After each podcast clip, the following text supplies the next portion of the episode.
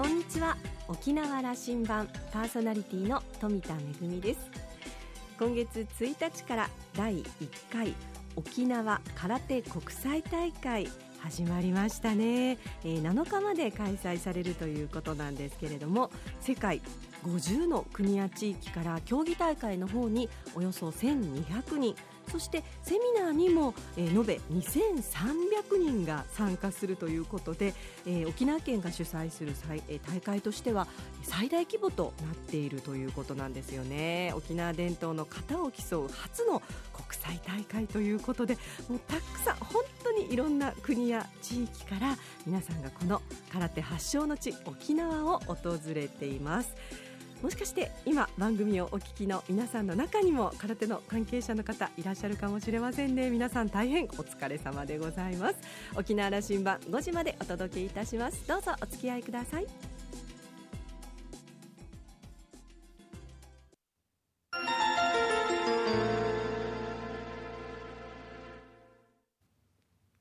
那覇空港のどこかにあると噂のコーラルラウンジ。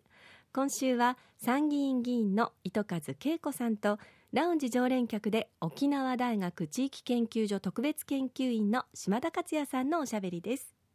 糸数さんは1947年読谷村生まれ、高校卒業後、沖縄バスでバスガイドを長年務め、常に平和の視点と沖縄独自の自然や文化にスポットを当てて沖縄を伝え続け、平和バスガイドの先駆けとなります。その後、専門学校の講師や大学の非常勤講師を経て、1992年、沖縄県議会議員に初当選。2004年には、平和の一議席を訴えて参議院選挙に立候補し、見事初当選を果たします。現在は3期目を務めていらっしゃいます。今日は国会での活動報告を兼ねていろいろと語っていただいています。まずはカジノ法案について、そして11月の県知事選挙についてもお話しされているようです。それではお二人のおしゃべりをどうぞ。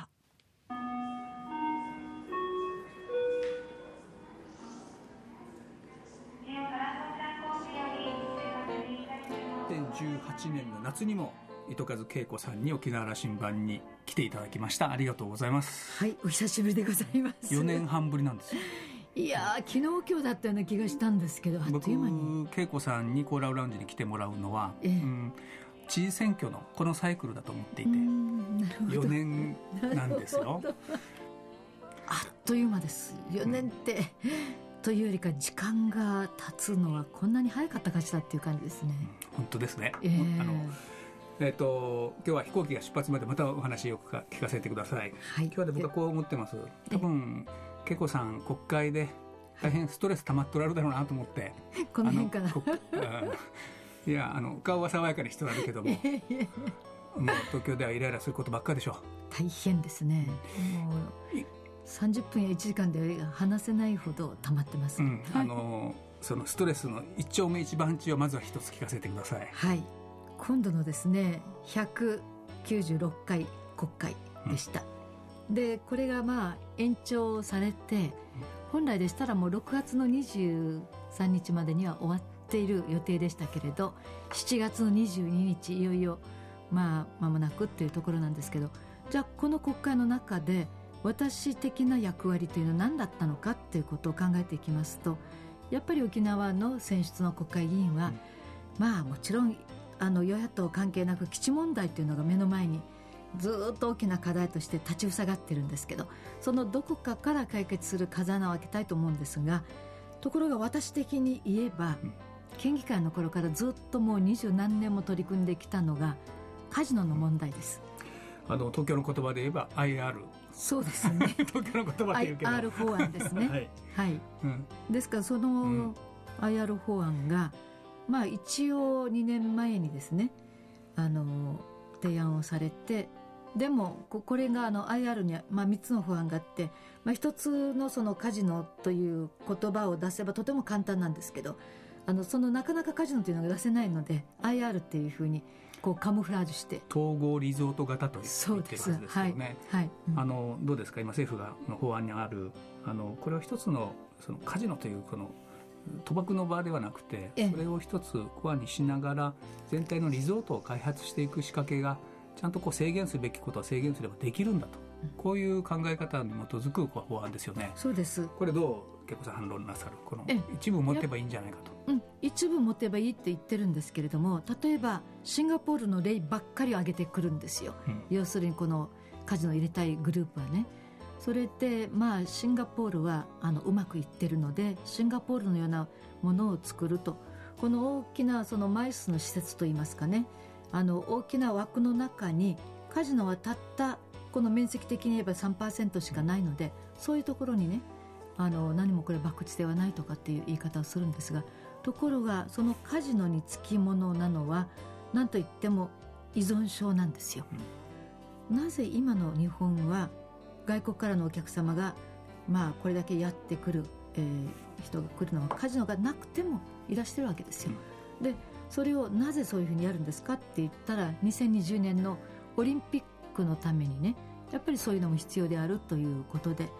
まあ、ナイトライフをどう過ごすかっていうので来たんですけどもじゃあカジノは100%メリットだけですかって言ったら、うん、それ以上のやっぱりデメリットがあるわけですね。このデメリットが何といっても依存症なんです。じゃあ依存症対策どうするんですかって言った時にやっぱりこの施設に入る人を制限をする。1週間にまあ1回とか。そのね一月のうちに何回入入れるかということを制限をすれば大丈夫ですよと言ってるんですが制限なんかできないんですよ。小手先感がありますよねはい、うん、いやもうすごく小手先感があります、はい。うん、そそれであのじゃあこれ、うん、なぜあの先進権まあ先進国と言いましょうか、やっぱりこの日本から言えば例えばアメリカのラスベガスがあるしお隣の韓国があるしマカオがあるし先ほどのシンガポール。私はあのモナコオーストラリアもう世界中のカジノを見てきたんですけれどお客様海外からの外国のお客様を入れるのが最初の目的なんですよ、うんうん、ところがこのカジノがうまくいかなくなると自分の国の人たちに開放していく。これがオーストラリアもそうだったんですね、うん、外国のお客様だけを入れたら赤字になるんですよじゃあ自分の国の人たちに開放していくそれは黒字になるということでいわゆるですね 日本のとりわけお年寄りのまあ、タンス預金って言ったら怒られますけれども日本人の美徳としてやっぱり預金をするっていうのがものすごくこう強いじゃないですか。もう年金だとかそういうのがもうどんどんどんどん下がってくるんだったらもう銀行の方に預金するというかとにかく自分が 現金を持っておくというねあるいはまた預金をするというそういうのがあるんですけれども世界中でそれを引っ張り出すための戦略というふうに見えるんですか、はい、見えるんです。いや政府はそう言いませんけど、うん、私たちにはそれがもう透けて見えるわけですよ。恵子さん僕はこういうふうにも見えるんですよ、ええ、あの安倍政権スタートしても6年ええ、まあ、スタートしてきて6年目に入って、うん、いよいよこのその成長戦略の成果が問われるという段に入ってきてるんですけども、ね、あのどうもスタートアップだけはこれはうまくいったとよく言われながらも本当の成長戦略はあの火がついてないじゃないかと言われる中において、うん、このインバウンド政策観光政策だけはうまくいってるとこう言われている。はい。でこれでこれを大成功させなきゃいけないと、今の,、えー、あのインバウンドが3000万。そしてオリンピックの時に4000万になって、うん、6000万8000万にしていく戦略もあってもいいじゃないかというふうになっていく時に、その時にはねそのいろんな政策を持ってしてやらないといや本当の成長にならないと。いうことを思ってこれで勝負しようと思ってるんだなというふうに私は見えます、うん、他の成長戦略がね、うん、あまりうまくいってない。やっぱり今の日本の観光客ってものすごいカジノとは全然関係ないところに関心を持ってねやってきてるんですよ。そこになぜ目をね止めないでこのギャンブルつまり自分の国の国民を依存症にして正直言ってバカになりますあの他の国がやってるものを入れなくてもいい気はしますね、はい、あの我が国この日本の魅力のことを考えれば、はい、私全くそれは同感で、うん、結構さんそれは日本独自の観光政策を持ってみたらいいのになと思いますね。今まではそうだったんです、うん、今までカジノがないわけですから、はい、で私はいつも必見出すのはとりわけその沖縄に絞って言うと沖縄観光ってハワイを目指せっていうことでずっと言ってきましたよね、まあ、いえば今やハワイをしのぐような観光客増加していますけれども私は逆にハワイやっぱり原点であるハワイをもう一回見ていただきたいと。ただ数が増えればいいというものじゃないんですよ。本当に長期滞在であのしっかり日本の良さを沖縄の良さを見ていただければ必ずリピーターにつながりますね。でもカジノのようなそのギャンブルをして 儲かった人いいんですけどほとんどは儲からない仕組みになってるわけですからもうお金を吸ってもう嫌な印象を日本でこう植え付けられてもう二度と再び日本に行く前沖縄に行く前なんて言われるようなことはやめてほしいですね。これ沖縄の話にしましょうね、うん、はい、あの私日本全体のことは考えきれませんけども、はいはい、ここ沖縄にはこれはまあ日本で法律はもうどうやら通ります通りましたが、えーうん、あの沖縄でどういう観光政策をやっていくか、うん、これあの恵子さんずっとこれ観光議員でもいらっしゃったわけだから、地方議員の方は。はい。今の沖縄観光あのコロナ禍から少しコメントしてもらいながらお互いにちょっと課題抽出なんかしてみませんか？えもうぜひぜひお願いしたいと思います、うん、やっぱりあの、まあ、沖縄今クルーズ船が入ってきたり、えー、アジアの方から LCC、うん、やっぱり格安航空がこう参入してきたっていうこともあるでしょうけど多いですよね観光客。1000万人今年越します。はい。だからそれすごくいいことだと思います。あのですけどやっぱり持続可能な沖縄の観光というのを考えた場合にあのただと通りすがりもう本当に通過地点ということではなくてやっぱりじっくり沖縄を見ていただくということであれば今の政策からちょっとこう変えていかなきゃいけないんじゃないかなというふうに思うんですね。例えば今私がいた時からそうですけど修学旅行生は本土から随分ここに来たんですよ。でそれはあの私の立場から言うと平和ガイドとしてやってきましたので、えー、ピーストライアングルっていうのがあって広島に行って長崎に行って最後沖縄に来るという高校生のその平和について学ぶツアーというのがあって今実は50万近い修学旅行生が沖縄に来てるんですね。この地元でもそうですけど外から来る高校生の方がもっともっと沖縄の観光に関して沖縄の歴史のことに関して関心を持ってるんですよ。でそれを今度は逆にアジアの方から若い人たちを引き受けて、うん、で沖縄でその沖縄の歴史的なもう戦績でもいいですしまた戦績だけではなく例えばその海の良さであるとかねそういう自然の良さであるとか食文化であるとかそれを学んでいくと全てが中国であるとか、うん、韓国であるとかつながってるんですよ。むしろ向こうがルーツなので取り入れてこういうふうに沖縄風に今私たちがアレンジをして定着させている今の発想僕したことなかったあのこうですよねその復帰以降ね、え本土からの修学館、修学旅行の、まあ、高校生を受け入れると、これ一生懸命沖縄やってきて、はい、これやっぱあの最近のこれあの朝日新聞のだったかな、えーと、アンケートの中でも中学旅行生、やっぱり沖縄いいと、あの先生方のアンケート、それやっぱり平和教育ということの教育の一つが一つ、学べるできるという、これがやっぱ最大の評価だという話になっている、これ一つ。で新しいマーケットがあるというふうに言い方ですね、そうなんアジアの若い人たちを、受け入れる。あの修学旅行という、あのそういう形必ずしもないらしいんだけどもあのた、えっと、旅に来てもらうということをそうそうそう、うん、そういうことはあのむしろその制度的に作っていただいて導入していただく、うん、まあ、最初は多分経済的に恵まれてるあの中学生高校生、うん、大学生しか来ないと思うんですが、民間的には今実はあの韓国の若い人たちともうすでに交流始まっているんですね。で渡嘉敷島に連れて行ったり読谷村に行ったり海洋博。あと、まあ、海洋博というか水族館まで案内したりとかね。具体的に私も関わってるんですけどそれを見ると夏休みのその一時的なもので今交流してますが先生方がねこれはいいって。だから冬場の沖縄にむしろ寒い地域からこうやってきてそれはあのまあアジアの歴史を学ぶ、うん、そうそうそう試しにねまず連れてきてやってみたいってこの間もおっしゃってたのでもうこれぜひ定着させましょうっていうねお話をしたんですよ。それこそまさに持続可能な、サステナブルな観光をそうです。これ10年20年、ええ、50年継続していく政策としては合ってますね。またあの平和ガイドのチームを編成してくれますか？その時は。やりたいです。アジア向けの。はいもうそれやりたくてやりたくて今。本当はそういう仕事がしたいんでしょ？東京でイライラするよりも。いやもう東京なんてもうすみませんが県民の皆さんに怒られますけどやっぱり仕事ちゃんとしてますよ。でもなかなかその届かない今のね安倍政権のこの沖縄政策というのにもう苛立ちはお分かりと隠せませんね。と思いますやっぱりこう政権が変わってからもう少数派切り捨てというのは当然という感じで国会の中身が進んでいくのでもうどんどん法案が成立していきますよね。IR ももちろんそうですけどやっぱり今国民が本当に経済的に大変な状態で疲弊しているのにまた参議院で6議席を増やしていくっていうね働き方改革も全くもううまくいってこれこれだけまあ、災害の問題だとかやっぱり原発の問題だとかいろいろいろいろあって、まあ、沖縄であれば基地問題であっていろいろあるんですけどやっぱりもう少数派を切り捨てていくというだけの多数決ですね、うん、それは民主主義ではないというふうに思いますけど。4年に一度に回ってくるわったうちのあのリーダーを決めるという時期ですから、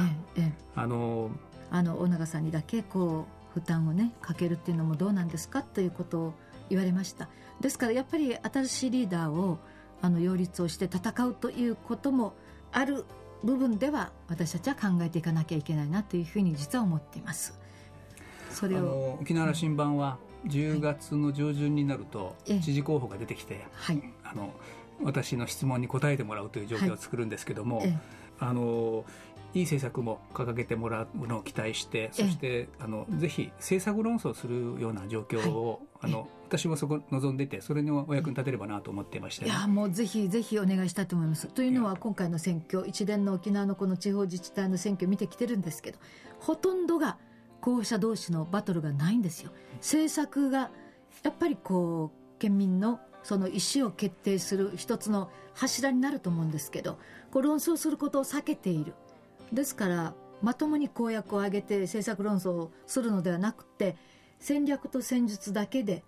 こう戦ってくるっていうのはいかがなものかと思いますよ。これがなんとなくもう政治が劣化したと。中央もそうですけど東京もそうですけどここもそうなのかなと。噛み合わないところで戦ってるおかしいです。じゃあ正面で議論しましょうよと。い。うメッセージにして、はい、恵子さん飛行機に乗ってもらいましょうね。はい。よろしくお願いいたします。またいやもう今度は4年後と言わずにまたお呼びしますんで、うん、呼んでください。先ほどの素晴らしい希望の持てる沖縄観光のこの政策、沖縄観光を中心に議論するじゃあ時間を作りますのでよろしくお願いします、はい、はい、ありがとうございました。はい。行ってきます。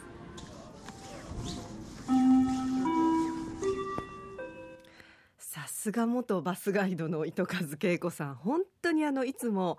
えー、言葉が明瞭でそして分かりやすくて、えー、明るい声でお話をしてくださいましたけれどもただあのお話の中にはかなり怒りも 混じっての、えー、お話でしたけれどもね。大変あの東京の方でもご苦労されながら活動されてるというお話がありましたけれどもでもあのカジノの話の中で、まあ、やはりここはあの観光とすごくあの密接に関連づけて考えなければならないところなので今日本が目指すあの観光の姿そして、えー、もしその日本が目指すところと沖縄が目指すところが違うのなら私たちはあの沖縄の方でしっかりとそのイメージ図というのをみんなでこう描いてちゃんと共有していくことが大切だなというふうに思いました。特にあの糸数さんのおっしゃっている、まあ、通りすがりということではなくて持続可能な観光の姿というのをやはり考えていかないといけないというふうに思いますね。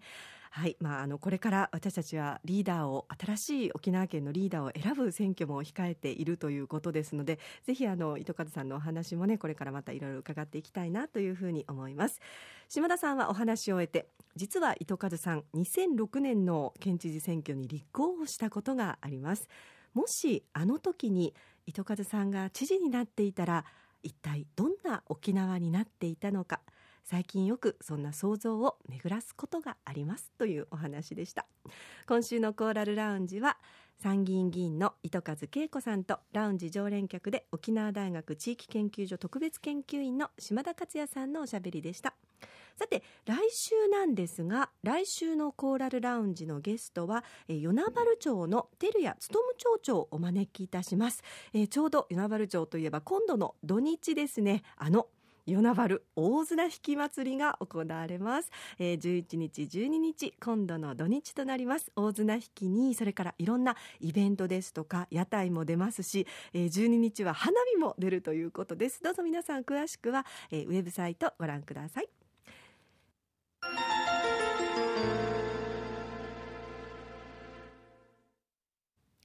めぐみのあしゃぎだよりのコーナーです。今日は空手のお話をさせていただきたいと思います。えちょうど7日まで第1回沖縄空手国際大会が開催中ですよね。あの私の出身の八重瀬町はもともと地域の空手も大変盛んなんですけれどもいわゆる空手道場で空手を学ぶ方もいらっしゃいますしそれから例えば地域の法年祭とかいろんなお祭りの舞台で、えー、空手とか棒術とか古武道が披露されるっていうことも多くて割とあの小さな頃からその空手小武道を見にする目にする機会がとても多かったように思うんですが大人になって改めて見るとやっぱりうわーなんかかっこいいとこをね しみじみと思うようなところがあって実は今年の秋に、えー、初めて、えー、私の方でえー、空手の舞台をプロデュースすることになりまして 今空手を猛勉強中なんですけれども本当にあのいろんなエピソードを伺うともう感動することばっかりでどうしてこの小さな島で生まれた空手が世界中の人たちを魅了してそしてオリンピックの種目にまでなったのかというその秘密一体どんなところにあるんだろうということ今空手の関係者の方からお話を伺ったり文献を読んだりして猛勉強中です。まあ、いろんなことが関連していると思うんですけれどもその中の一つに平和の武道であるということが大きいような気がします。空手に先手なしってよく言われることなんですけれどもあの相手と戦うためのものではなくて自分の心身を一生懸命こう鍛えること。何事にも動じない強い心を養いそして体を健康に保つことで、え相手と戦わなくても、え済むようなそんな鍛え方をするというねその空手の心。私もこれから一生懸命学んで10月の舞台でお届けできるようにしたいと思います、え今日決勝大会があるというね沖縄空手国際大会7日までセミナーなども開催されているそうです。皆さんぜひ頑張ってください。めぐみのあしゃぎだよりのコーナーでした。沖縄羅針盤今週も最後までお付き合いいただきましてありがとうございました。そろそろお別れのお時間です。パーソナリティは富田恵でした。それではまた来週。